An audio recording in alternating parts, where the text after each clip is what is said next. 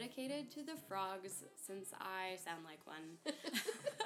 I am on the upswing from a little head cold, so bear with me, and I will do my best to edit out all of my hacks. Because there have been a lot of them. Man, it's real. Like, the illness is real. It's Yeah. that time of year, and we're in New York City, so it's like you touch something and you get sick. Anyway, um, I am sitting here with my very special guest, Miss Chelsea Barker. Hi, Chelsea. Welcome to the pod. Hello, Izzy. Um, so good to see you. Chelsea is, uh, we decided that she's a triple threat because she is an actress, singer, dancer, ukulele playing extraordinaire. Yeah. She's wonderful. Um, things. I do. I do things. she does a lot of things. Does I does things. Um, Chelsea is the host of Chelsea Sparks a Song, which is a very interesting. Um, it's it's so cute. It's a live stream which she does every Friday night at nine p.m.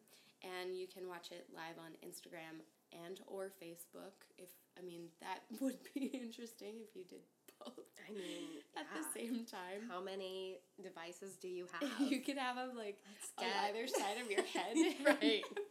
Just Sparks. It's so stereo. that if you're cooking, have one on your left and one on your right. Ah. Um, and then hopefully soon, by by the end of this season, before the winter hits, hopefully I'll be launching on Twitch the the live streaming music community there as well. So that's kind of the goal. I'm also, if you can hear, in frog voice. Frogland. Frogland. frogs. Uh, but It's yeah, wonderful. yeah. So I'm doing the live streaming thing, and I play ukulele and I sing songs and I drink a drink and I um. She has Yeah. some Chelsea juice, which is Yeah. always the alcoholic beverage du jour. Yeah, call it Chelsea Juice because uh, my cousins initially tuned in when I did my first season last year, and you know, all of a sudden there's a seven year old watching, and I was like, oh great, good to know. Hi, Maddie. Like it was just not something I was expecting. I I was like, think- oh, here I am cussing and drinking and. Oh, okay. Got a cigarette right, ex- exactly. Like, uh, oops. Yeah, exactly. What other inappropriate things can I do on this live streaming show? So, uh, so yeah, I changed to Chelsea Juice pretty quick uh, as soon as people started tuning in, and uh, yeah, it's just kind of the drink of the day. However, I feel. So I I watched I had to watch it um, Saturday morning because I was working Friday night, Okay. and I had just taken Robitussin to try to kick my my cold, which was fine. Except I don't rem- I- don't remember ever like having the reaction to Robitussin where I feel like I've had sixteen like whiskey shots Yeah. it's like very fuzzy and your tummy gets a little upset and you're drinking bourbon i think it was Yes. and i was just like oh no put it down put it down don't sounds- drink it anymore sounds terrible. Don't i was in a it. rough place but the show is very cute um, and uh, chelsea also takes live requests which is incredibly impressive because it's not um, I don't think they're easy songs for for you to play. That that's I mean, what was it? Uh, this past week was firework, Firework. Yeah. and so Firework, Katy Perry song. do you when you're practicing ukulele? Do you just like pick a song and pretend you're performing it? Kind of, yeah. I It's mean, like sight read sight reading. yeah. almost. Like I will, uh, I'll go into my my brain and my music library, and I'll get on you know chord sites to try and find chord progressions and mm-hmm. just try and figure out you know what songs I want to play, and I'll initially come up with like three, maybe four songs, if I feel like it, because I won't play the entirety of every song. Mm-hmm. Like Ignition, you mentioned you liked Ignition, the remix to Dude, Ignition. it was so good. I as soon as I, I watched it and I it might have been the Robitussin talking, but I was like, dude, I want an album of this. I want a, like I want a vinyl. My show is really great on Robitussin. Just take it from Izzy. That's gonna be like your little blurb. yes, exactly. The blurb on the back of my my album cover. It's great on Robitussin. Only to be enjoyed with, with a small dose of Robitussin. Either Robitussin or Benadryl. Up to you. Um, But yes, I. Uh, so I didn't play that entire song, just the fun parts that I kind of know. So that's kind of a requirement for the requests is that the the main request that I have is that I know how the chorus goes and some of the first verse because I'll make up the song. All right, so when you, um, what what inspired you to start playing the ukulele as opposed to the guitar or the saxophone? I don't know. Like, what? Why the ukulele? Um, I was in the middle of college, and I had been. Hold on. Shout out to uh, CCM because Yes. it is a pretty awesome college to have graduated from. So it is an awesome school. moment. I will take that moment. There are talented people there. I lived, breathed, graduated, got that buffa, and um, she made it. I made it. I made it through the wilderness, and um, and I was listening to a lot of Ingrid Michaelson, Girls and Boys. Mhm. um, sophomore year, I guess it was, and uh, and she played the ukulele, and I had been thinking of picking up an instrument that was smaller that I could carry around with me places. Mhm. Uh, and ukulele was obviously the 'cause I wanted to sing while I played it, Yeah. so it was kind of So the saxophone was out. saxophone was completely out of the question. Yeah. No flute for me. No flute. Um, and I thought about guitar. My dad dabbles in blues guitar, but I um, I I just tried to play a chord on it and immediately got discouraged, like you do when you first try to learn an instrument Uh huh. And uh, and so my mom asked me what I wanted for my birthday that year, and I said a ukulele, and she was like, "What?" I said, "You heard me." So she sent me this. God bless it, like a toy ukulele, and I played the crap out of it. I Mm. learned my four chords, and then I learned some more, and then I would work. My uh, work study job was at the CCM box office, Mhm.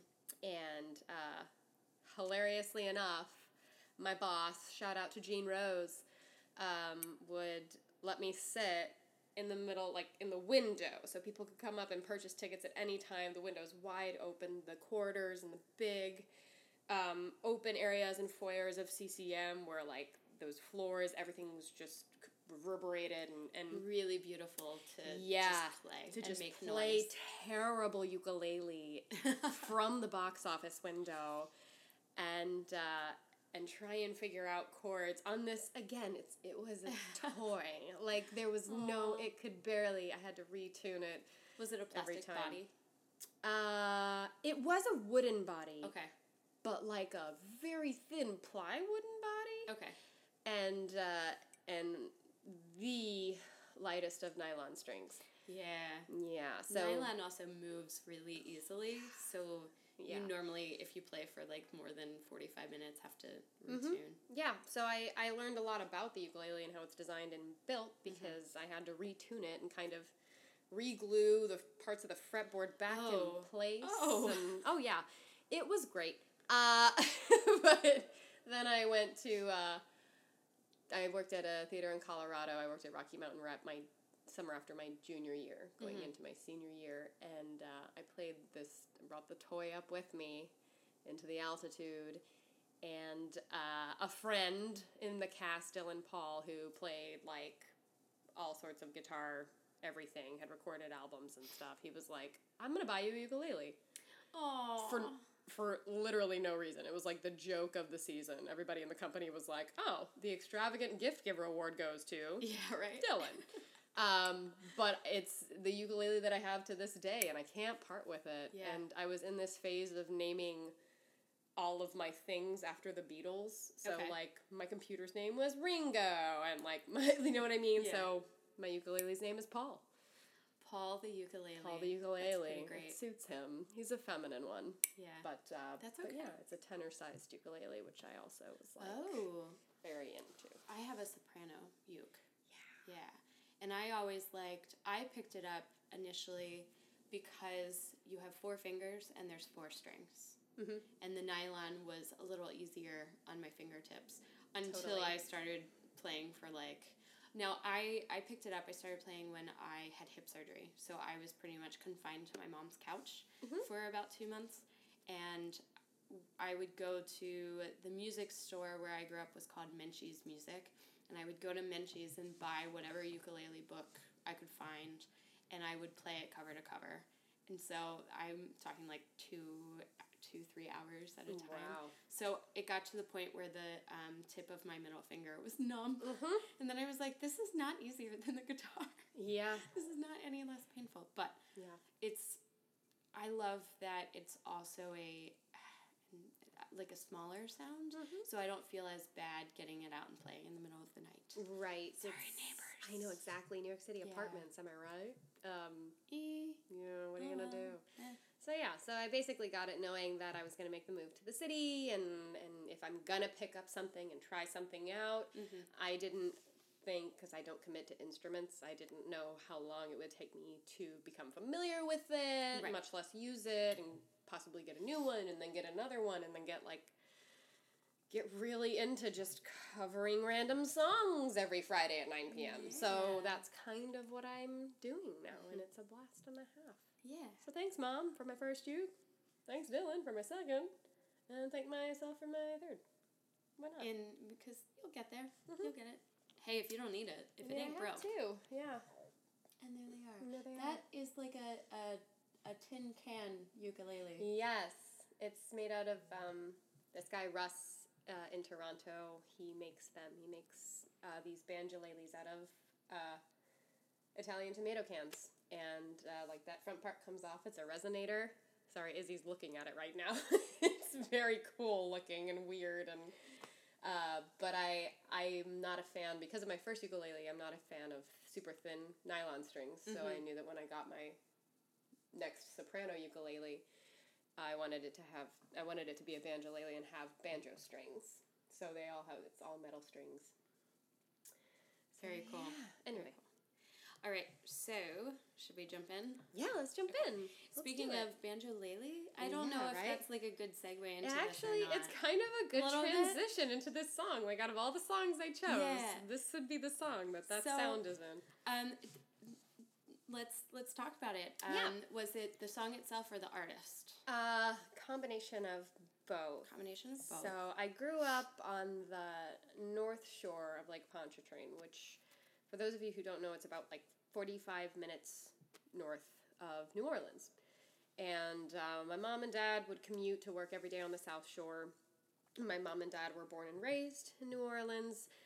Their mom and dad, born and raised in New Orleans. Their mom, and- so it's I come from a nice long line of New Orleanians. Um, Those southern southern girls. I know, right? And um, and I grew up. My dad always had blues and jazz from the '60s and '70s.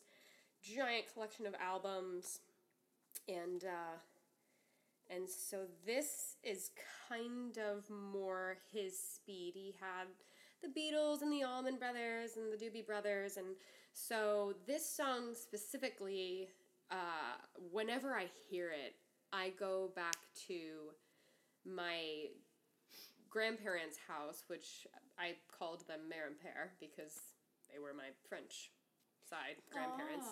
Um, but uh, don't speak a lick of French, so don't ask me. Um, but uh, and Père's house, they had a raised home on uh, on the bayous in Bay, Bay St. Louis, Mississippi, and uh, and I just remember sitting on. They had a little hanging swing and a bunch of little knickknacks underneath the house because it would flood on the reg Mhm. and uh, and they had a little dock where you would go fishing and you'd just put crab traps down and like you know that's just what you do down there Yeah. and i never thought it was weird that's just what you do No, I, I don't think it's weird at all. I, I almost feel like you are Scout from To Kill a To Kill a Mockingbird. A little bit. This is my favorite Same kind of. yeah know, sort thing. of a little bit more recent than that which is instead great. of a tree. yes, yeah. Um, and uh, so yeah, so every time I hear this specific song, I think of sitting on that like little swing underneath my Marin Paris home in Bay St. Louis. Um, so can I introduce it? Absolutely. I'm excited. Okay, this is There you go. Black Water by the Doobie Brothers. This immediately reminds me of like driving around with my mom listening to the oldies station. Yeah, Mm-hmm. yeah, Yeah. That's the thing. It's the oldies but goodies. Yeah, absolutely. You appreciate more now Oh yeah. than you did when you were just like, Ugh. so that's why it's because it would be playing in the background when I Yeah. was a kid, and now it's an appreciation of it. It's Mhm. appreciation of those artists. Yeah. Yeah. And and great use of the little the little fiddle Mm-hmm. feature in Mhm. there. I that's that's something I miss in contemporary music, and there are there are bands out there. There are groups that um, will still highlight instruments that aren't used as often. Um, the Lumineers is one. The Civil Wars is one. Of course, Mumford and Sons. Even though their newest stuff is getting away from that, Right. how how often do you go to like a rock show, a quote unquote rock show, and see and have like a violinist on stage? Right. That just always because it's such a great. I, I don't know. I, I love a good violin or a, a violin played in that folky Mm-hmm. fiddle. The fiddle. The yeah. fiddle. Yeah. Yeah, it's uh, it's something that is, and it and it's definitely a very. It, it doesn't make it too mainstream. I feel like there are plenty of folk groups and bluegrass esque Mhm. Dixie type groups uh, that have that sound that Mhm. use that. Um, and you know, thinking of you know lesser known bands like and seriously just my friends from New Orleans, Alexis and Sam that are in Sweet Crude. They utilize the violin in such an awesome way and um, my friends Ryan and Annalise and their band Two Thirds Goat, they Mhm. also their our friend Ryan Guerra is like a phenomenal Yeah. master of the violin and fiddle Yeah. sounds and, and it's just it adds a different level. Absolutely. It's so fun.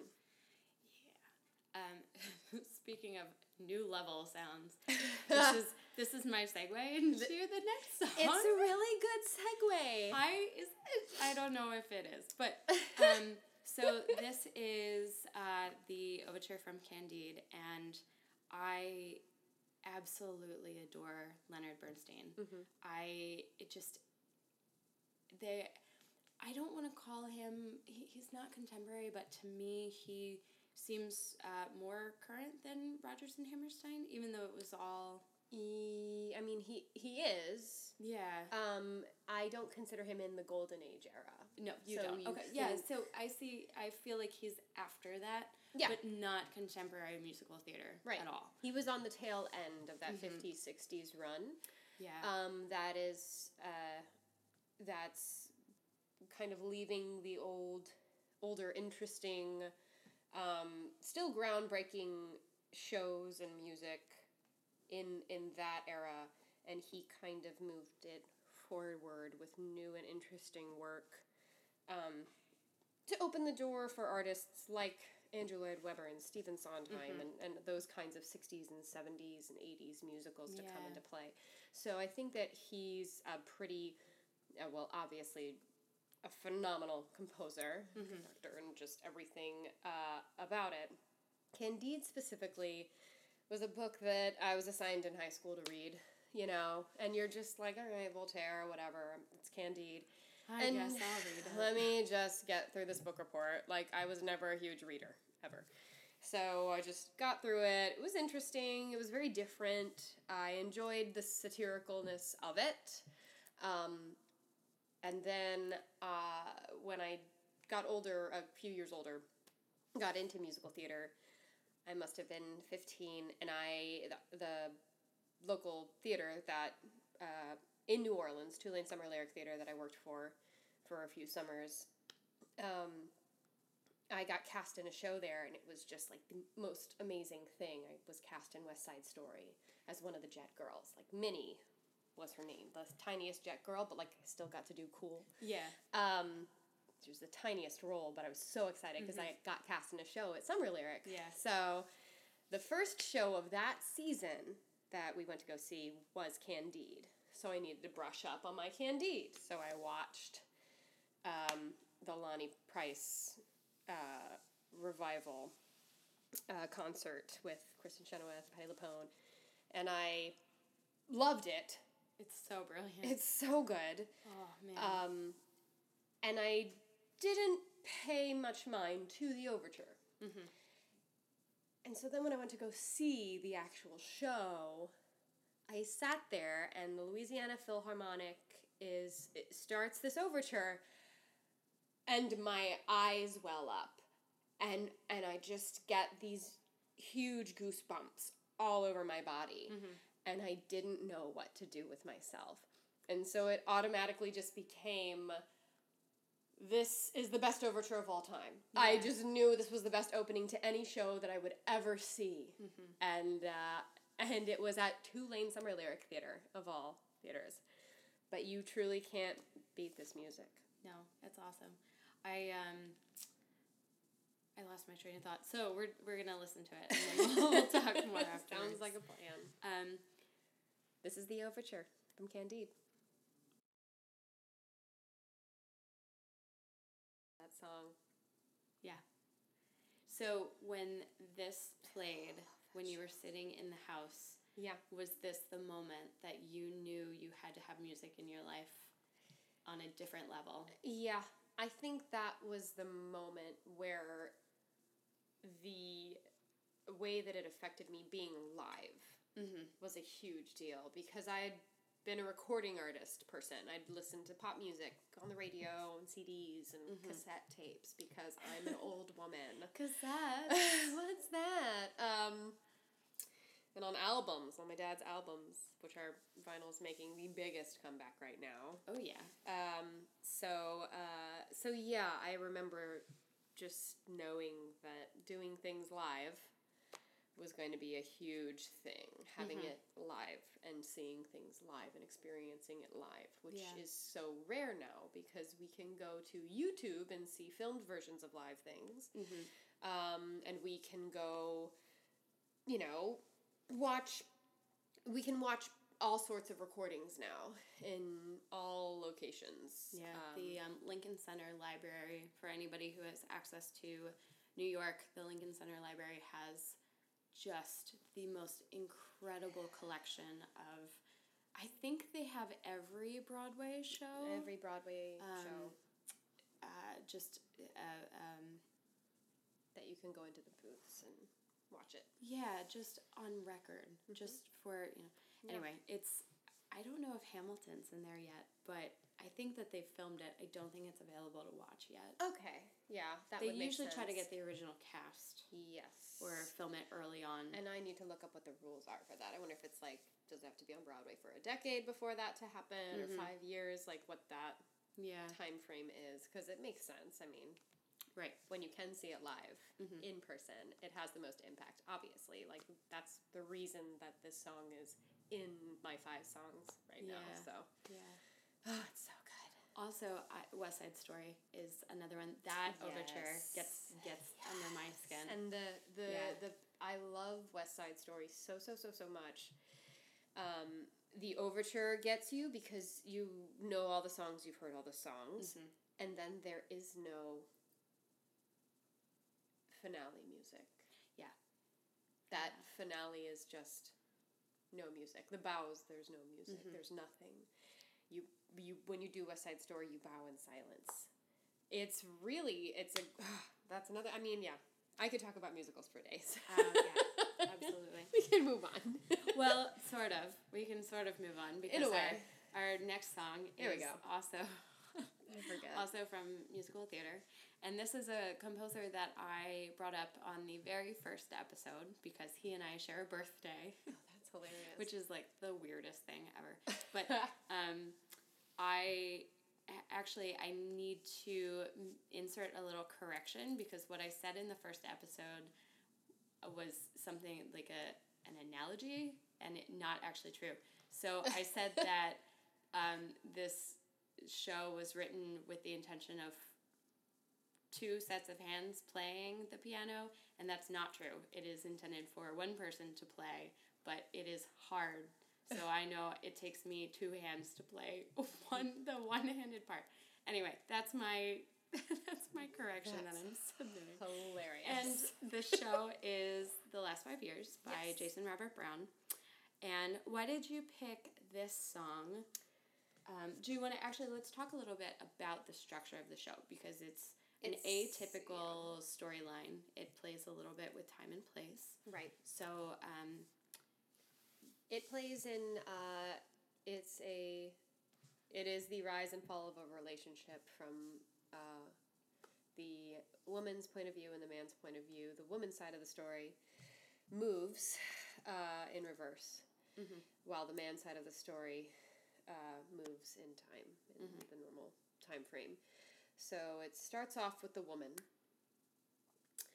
Um, Kathy and Jamie has left, so you know how the story ends mhm. uh, during the opening number. It's definitely not a typical opening number. it's uh, it's very different. Um, and then, so over the course of the show, she goes from the the bare bottom, uh, lost, to so happy and hopeful and excited about this man. Mhm. Um, and then his story moves in reverse. He gets he's very confused, and very excited about this woman, and then by the end, you know that he's going to leave. Mhm. Um, so they never actually sing together, uh, except for in the middle of the show uh, during the wedding. And uh, so this song, I started doing a musical theater camp when I was 14 at the New Orleans Center for Creative Arts. And Blake Cohealy, who is now the principal there, he Yeah. was just the musical theater dance teacher, head teacher, when I was there back Mm. in the day. But uh, I was a kid and I knew nothing about musical theater. I didn't know what Hairspray was. I didn't know what Phantom of the Opera was. I knew nothing. Whoa. I was coming off of doing high school and junior high dance team for the past Mm-hmm. four years of my life. I loved dancing, had never sung, had never acted. I Wow. didn't know what I was getting into. But I auditioned for the NOCCA Musical Theater Summer program and I got in. And uh, and it was day one. It was day one of the program, and I was just like, "Who are these kids? This guy is weird. This world is so strange." They know everything about every musical. I know nothing. I have to go home and, and scour the internet for any kind of information I can find on any musical ever. And uh, and he asked us to lay down on the ground. And uh, I guess the album from the original off Broadway cast of Last Five Years had been around for maybe five years. Um, in 2004. So I first heard it in 2002. okay. So if that, and I don't know how new it was then. So yeah, about two or three years maybe. Right. Mhm. Yeah, that's why I'm like I'm trying to think. It wasn't, you know, 10 years old. Right. or more like it is now, but it was just definitely oh my gosh, that makes me feel so old. Um. But it was definitely on the newer side of things, especially for someone who didn't really know what the music man Mhm. was. You know what I mean? Yeah. So I was very green and new and had just taken classes and sort of auditioned all day so they could gauge the talent of everyone in the group. And uh, and they, he had us lay on the ground and he played this song. And it moved me so much. I didn't know what to think about it. I mean, the deep cello and like the whole gosh. the movement of the song and how heartbreaking it was and then learning that this is the opening number of the show this is how the show moves and like Mhm. going home and researching it and finding out oh my gosh all of these songs are so crazy uh, and fast forwarding to right before hurricane katrina and i do literally mean like two weeks before katrina hit um, we had just started school back up. We were doing a production of Cats with like 40 cats because that's how big our program was. It was ridiculous. And uh, after rehearsal, Jason Robert Brown was in town. At this point, I knew his entire dis- discography. He had just released uh, wearing someone else's clothes. Which is one of my favorites. Oh and my one God. of the lesser known. And it's just so great. It's just a great, random, eclectic assortment of Mhm. of his brain. I Yeah. think, and uh, and I he did a very small, like a just a very small cabaret. There was a great cabaret space in New Orleans called the Chat Noir that's no longer there anymore. But um, but he came and he did a concert, and he played all of I mean just hits from Songs for a New World last five years. And he played a lot of music from wearing someone else's clothes. So I immediately bought the CD, Mhm. got it signed, met the guy, then uh, and then a couple weeks later, and he closed that concert with Louisiana 1927 by Randy Newman, which was crazy. Wow. I wonder if there's like a, a live recording of that. There's some recording of him doing it. I mean, there's YouTube videos of everything. but just, point, I mean, like six feet of water in the streets of Evangeline, like that whole, Mhm. and I was like, whoa, like fast forward two weeks, and Yeah. wow. So anyway, it was just a weird serendipitous thing, and I listened to his album nonstop when I drove to live with my host family after the storm in Florida. Um, and kind of like spend my senior year in a strange place and just listen to the song Getting Out from wearing someone else's clothes. And like, just so the Jason Robert Brown full circle came there. So it started with the very first introduction to a song. And it's it's a really good one. Yeah. All right, we're to jump right in. Um, this is Still Hurting from the last five years.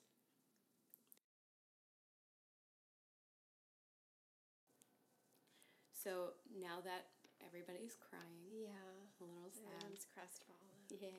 It's Um, so sad. When it comes to songs about heartbreak, do you think, and have you ever,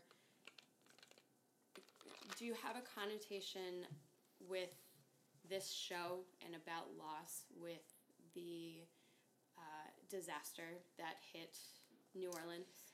Um, I don't equate this song with that. I I kind of equate um, all of his music with. I mean, very specific songs I think back to. Music of Heaven is a really big one for Mhm. me. I was raised in a very, you know, we both went to Catholic school, so you don't have to because we did that. Yeah. you know, and so I would go to church with my friends on Sundays, but you know, Sundays were for sleeping in and having breakfast with the family and like it- Yep. brunchy brunchy times and Mhm. it, it was never uh you know, I wasn't Jewish, so it wasn't completely foreign to me to go to mass. I would go to mass with my grandma on Easter, you know, but I never, you know, had communion or anything like that. Yeah. I was I never was baptized Catholic before I could control anything. Sure. Um, but uh, Music of Heaven is like a huge one for me. It resonates with me a lot. And uh, Getting Out was like me driving to Florida. And uh, I equate other things with the storm, but I really don't assign music to it Okay. because I knew that that city would always have music. I knew that that Mhm. city wasn't going, people weren't going to leave that city, Yeah. uh, and and especially leave it without music. Um, yeah. I remember Yeah. seeing images uh, weeks after, months after, of um, buskers and their instruments, and uh, either still showing up on the sidewalk to play Uh-huh. or playing completely water damaged instruments. And it's, I think there's a spirit to New Orleans. I've actually never been there, but it's, it's on my list of places I need to go as Uh-huh. soon as possible. Yes, it is. You Um, must go. But there is a spirit that you can feel from everywhere else in the country, and that I don't I don't think any natural disaster could ever um, yeah. really flicker that. But on that note, I would like to take a moment to say something about Puerto Rico. Um, hopefully, by the time this podcast is released, things are a little bit better. Um, but as of right now, they are still without power. Um, I'm reading a lot of stories, uh, friends, because um, I'm lucky enough to have friends from everywhere, um, friends whose parents are um, really struggling. So um, do what you can to give what you can. Um, I think right now monetary donations are much better than um, things. Um, yes. I'm sure that there will come a time where they need, you know, your old jeans and the t-shirts you don't wear anymore. Yes. But right now, I, I think it's uh, about uh, money. Yes. And um, you can check with your local airports regarding battery collections okay. that they're doing. Um, mm-hmm. I know that here in New York City, the Broadway shows those mic packs that use batteries mm-hmm. one show and then they change them out. Yeah. They're collecting all of those batteries, putting them on a plane down there. Hopefully, there will be planes yeah. tonight, tomorrow. Right. Um, there's no electricity still. It's, uh, well, there are certain places and areas that have electricity if you have generators, but right. even then. And gas is a thing. So, right.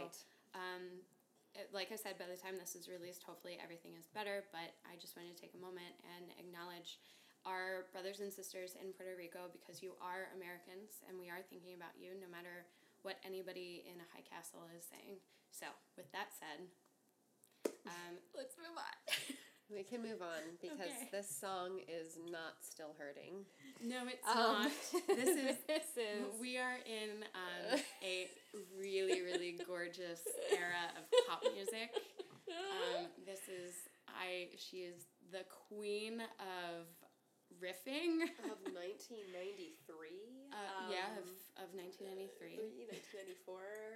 Um, Mariah Carey, who just man, I if I could have her voice for like a day, Oh my god. my life would be so different. I mean, these first three, four albums, basically up until Rainbow, which is mm. which is weird because so many people go Rainbow on, oh, I but those first like four or five albums are just. I discovered Mariah Oh, Carey with so Rainbow, good. and it was actually well. That's that's not exactly true. Rainbow was the, her first album that I bought, and then I kind of went backwards, and I went to Butterfly, which Uh-huh. whew, Butterfly. those two albums were like me freshman year of high school, all day, every day. Like oh yeah. I just I loved Oh yeah. I, I love the fact that it was a fusion of this more edgy, almost like R and B, and this really classic uh, voice with these pop lyrics, and you know,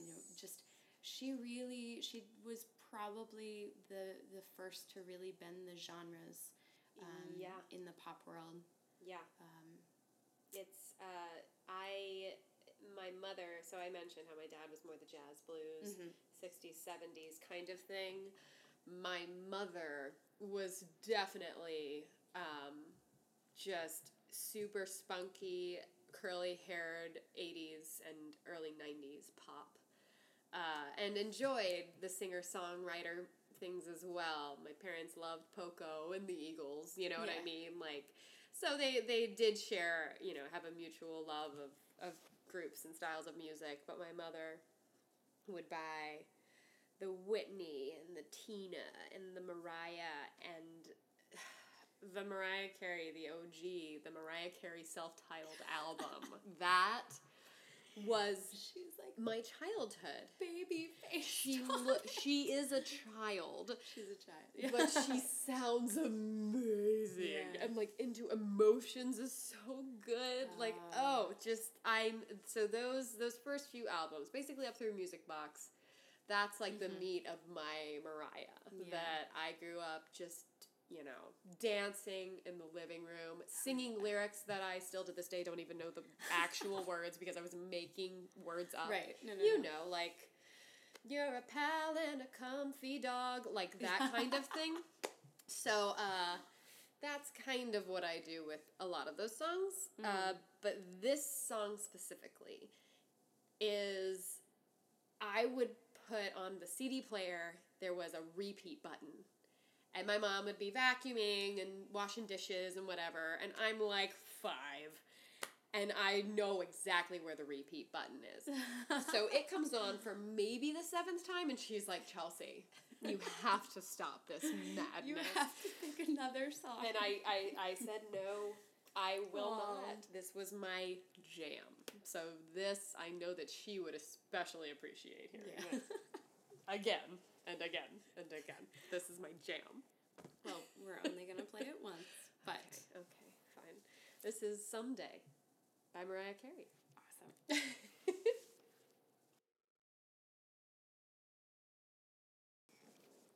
So I read somewhere once upon a time that Mariah Carey had an eight octave range. yes. Is that true? Has it been proven? Um, I believe so. I Okay. think it's been proven through recordings Okay. because um, my go-to karaoke song Mm-hmm. is "Vision of Love" from that same album.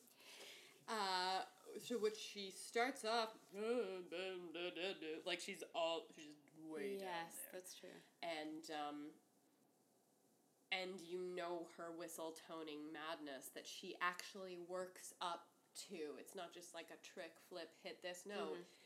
It's a full thing. So she can sing in a contralto setting. Possibly not now because all voices with Change. time change, Mhm. but I mean when you go through these first four or five albums, it's insane. Like you, I think there's a there there's probably a video or collection of videos on YouTube that kind of line up all of the notes Mm-hmm. Together. Huh. I'm gonna look for one. songs. If I find it, I'll put it on our website I love that. because I, I, it's gotta. I, of course, like me in high school, being like a jerk. was like- She isn't actually even singing. It's a flute. it's a flute. I was such a jerk. I you know when you're when you want to be good at something, you don't want anybody else to be good at it. yeah, you want to be the best. You want to be the best. For sure. And I went through this phase where I wanted to be a pop star. Who didn't? I mean, yeah. Um, and I, I mean, you just you you have to like give respect where you know where it's yeah, it's she deserves that. deserved. So She deserves all that respect. so great. Mariah, oh, the classic, the OG. Do we So- do we move on? We move on now. Okay. Um, this last song is actually so funny story about this song. I Chelsea and I um, occasionally will sling beers together at a bar, Yeah, we move and we moonlight. As bartenders. Um, and she is one of my favorite people to work with because she's just so much fun. But there was one Friday night where I I don't know about you, but I decided to let loose a little bit, and Mm-hmm. Quite possibly had like one or two shots more than I deserved. you had you had some shots. Yes. We'll, I we'll had just some say shots. some shots. I had some shots. it was And- it was a late night. I let Chelsea pick. Oh, my playlist ended or something, Oh, so yeah. I told Chelsea to just put anything on, and she put this song on, and I was like, "What is this?" I put this band on. This band is a uh, New Orleans band uh, that I was familiar with, and then they won the NPR Tiny Desk concert yeah, yeah. contest. Uh, so they gave uh, an NPR Tiny Desk concert, and um, they are uh, they're called Tank and the Bangas, and uh, I love that name. I know. Well, Tarriona Tank is her nickname. Okay. She's kind of the head of the band, the the main the main character in the production of Tank and the Bangas. And I say production because it is a live experience, right? Like I'm driven by so many live performances. Mm-hmm. And I chose this song because I don't like picking like final top five, final top ten, because every day I see new things in this city that I love. Mm-hmm. And my husband would be the first person to say on our first date, he was like, top 10 movies, go. And I was like, I, I don't have that. I- What were the last ten movies I saw? Right, exactly, basically. So, uh, so when you asked me about five songs, I was like, oh no. But I keep that open mind. Like, well, for now, Mm-hmm. this isn't my Right. one of my top five now. songs for now.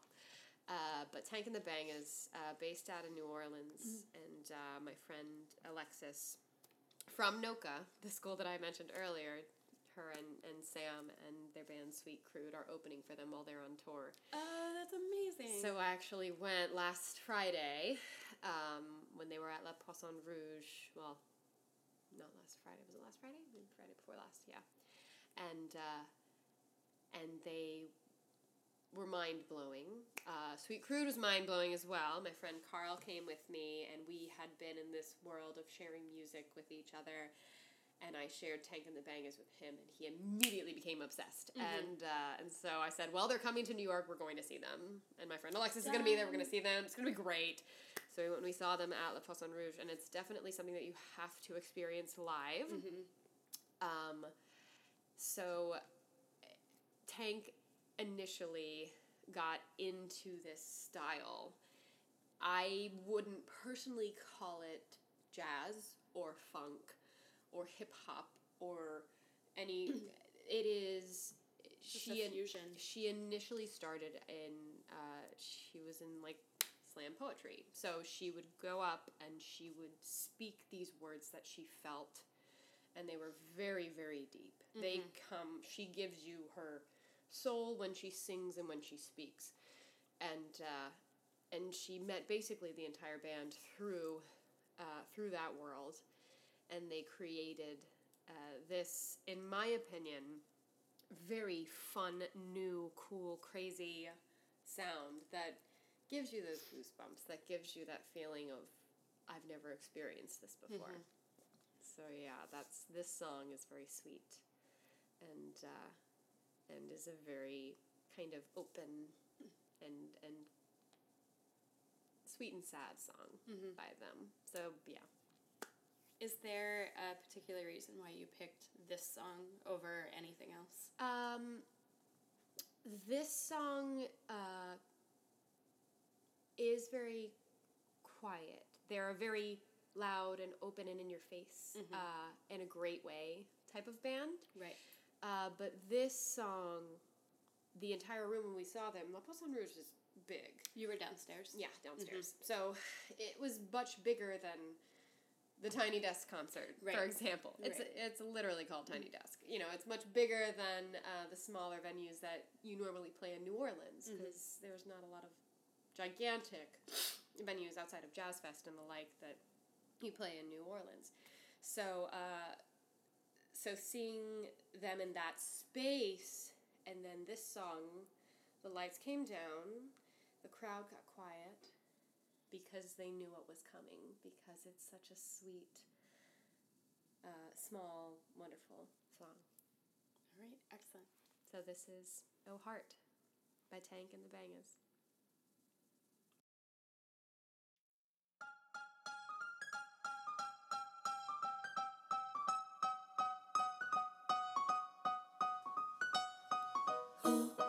You love each other, it doesn't matter what you are. You will find each other.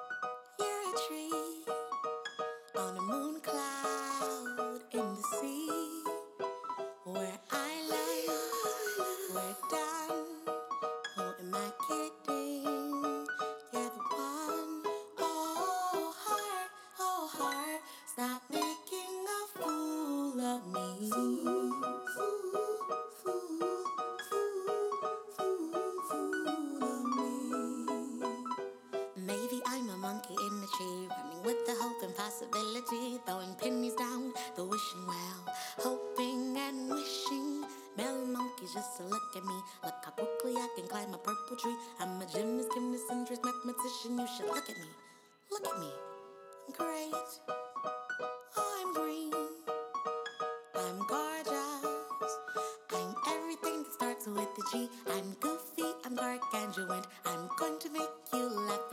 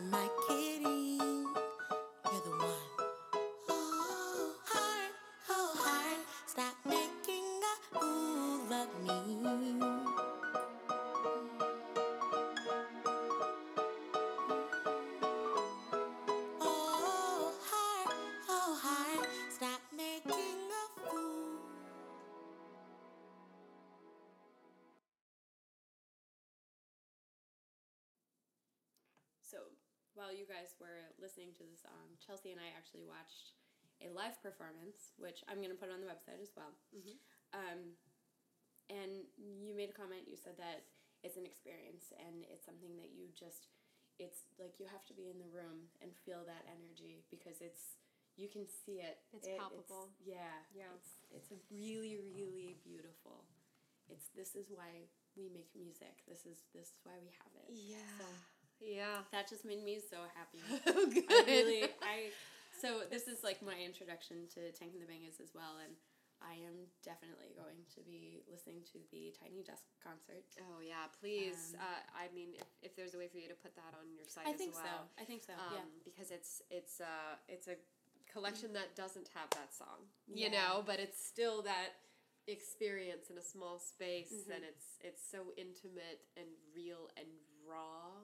Mm-hmm. Um, and yes, every song that I've seen them perform is just you're in it. Yeah. You're drawn in, and and you don't want to get out. Right. I like the idea of the, the the instruments that they're using. Yeah. It's not your traditional piano guitar. Right. Or um, violin. Yes. There it's it seems to me like it's all percussion.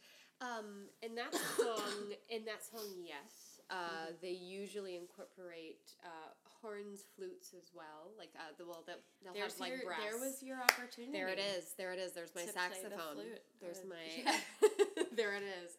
Um, but yeah, it's it's kind of opened my eyes to the fact that there can be different.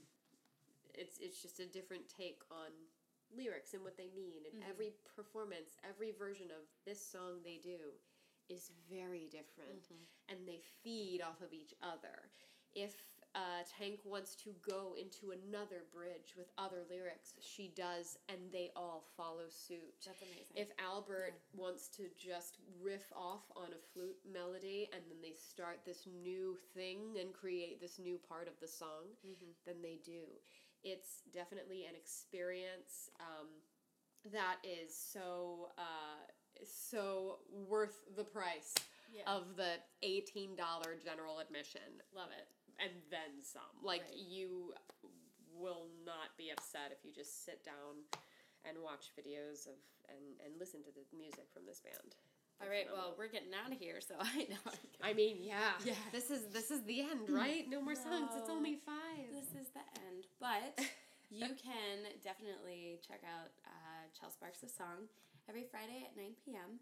Um, find her on Instagram. She is at Chel Sparks, and on Facebook or Twitter, also at Chel Sparks. Yes, correct. So 9 p.m. sharp. Fridays, Live. Eastern Standard Time. She takes requests. I do. I really want to see somebody stump her, but that's just me. oh yeah. Well, I don't. If I don't know it, I don't know it. Mm, but if I can find the chords, then I kind of know it. yeah, I mean, make up she played stuff all the time. the Ignition remix, so I think her uh, catalog is pretty wide.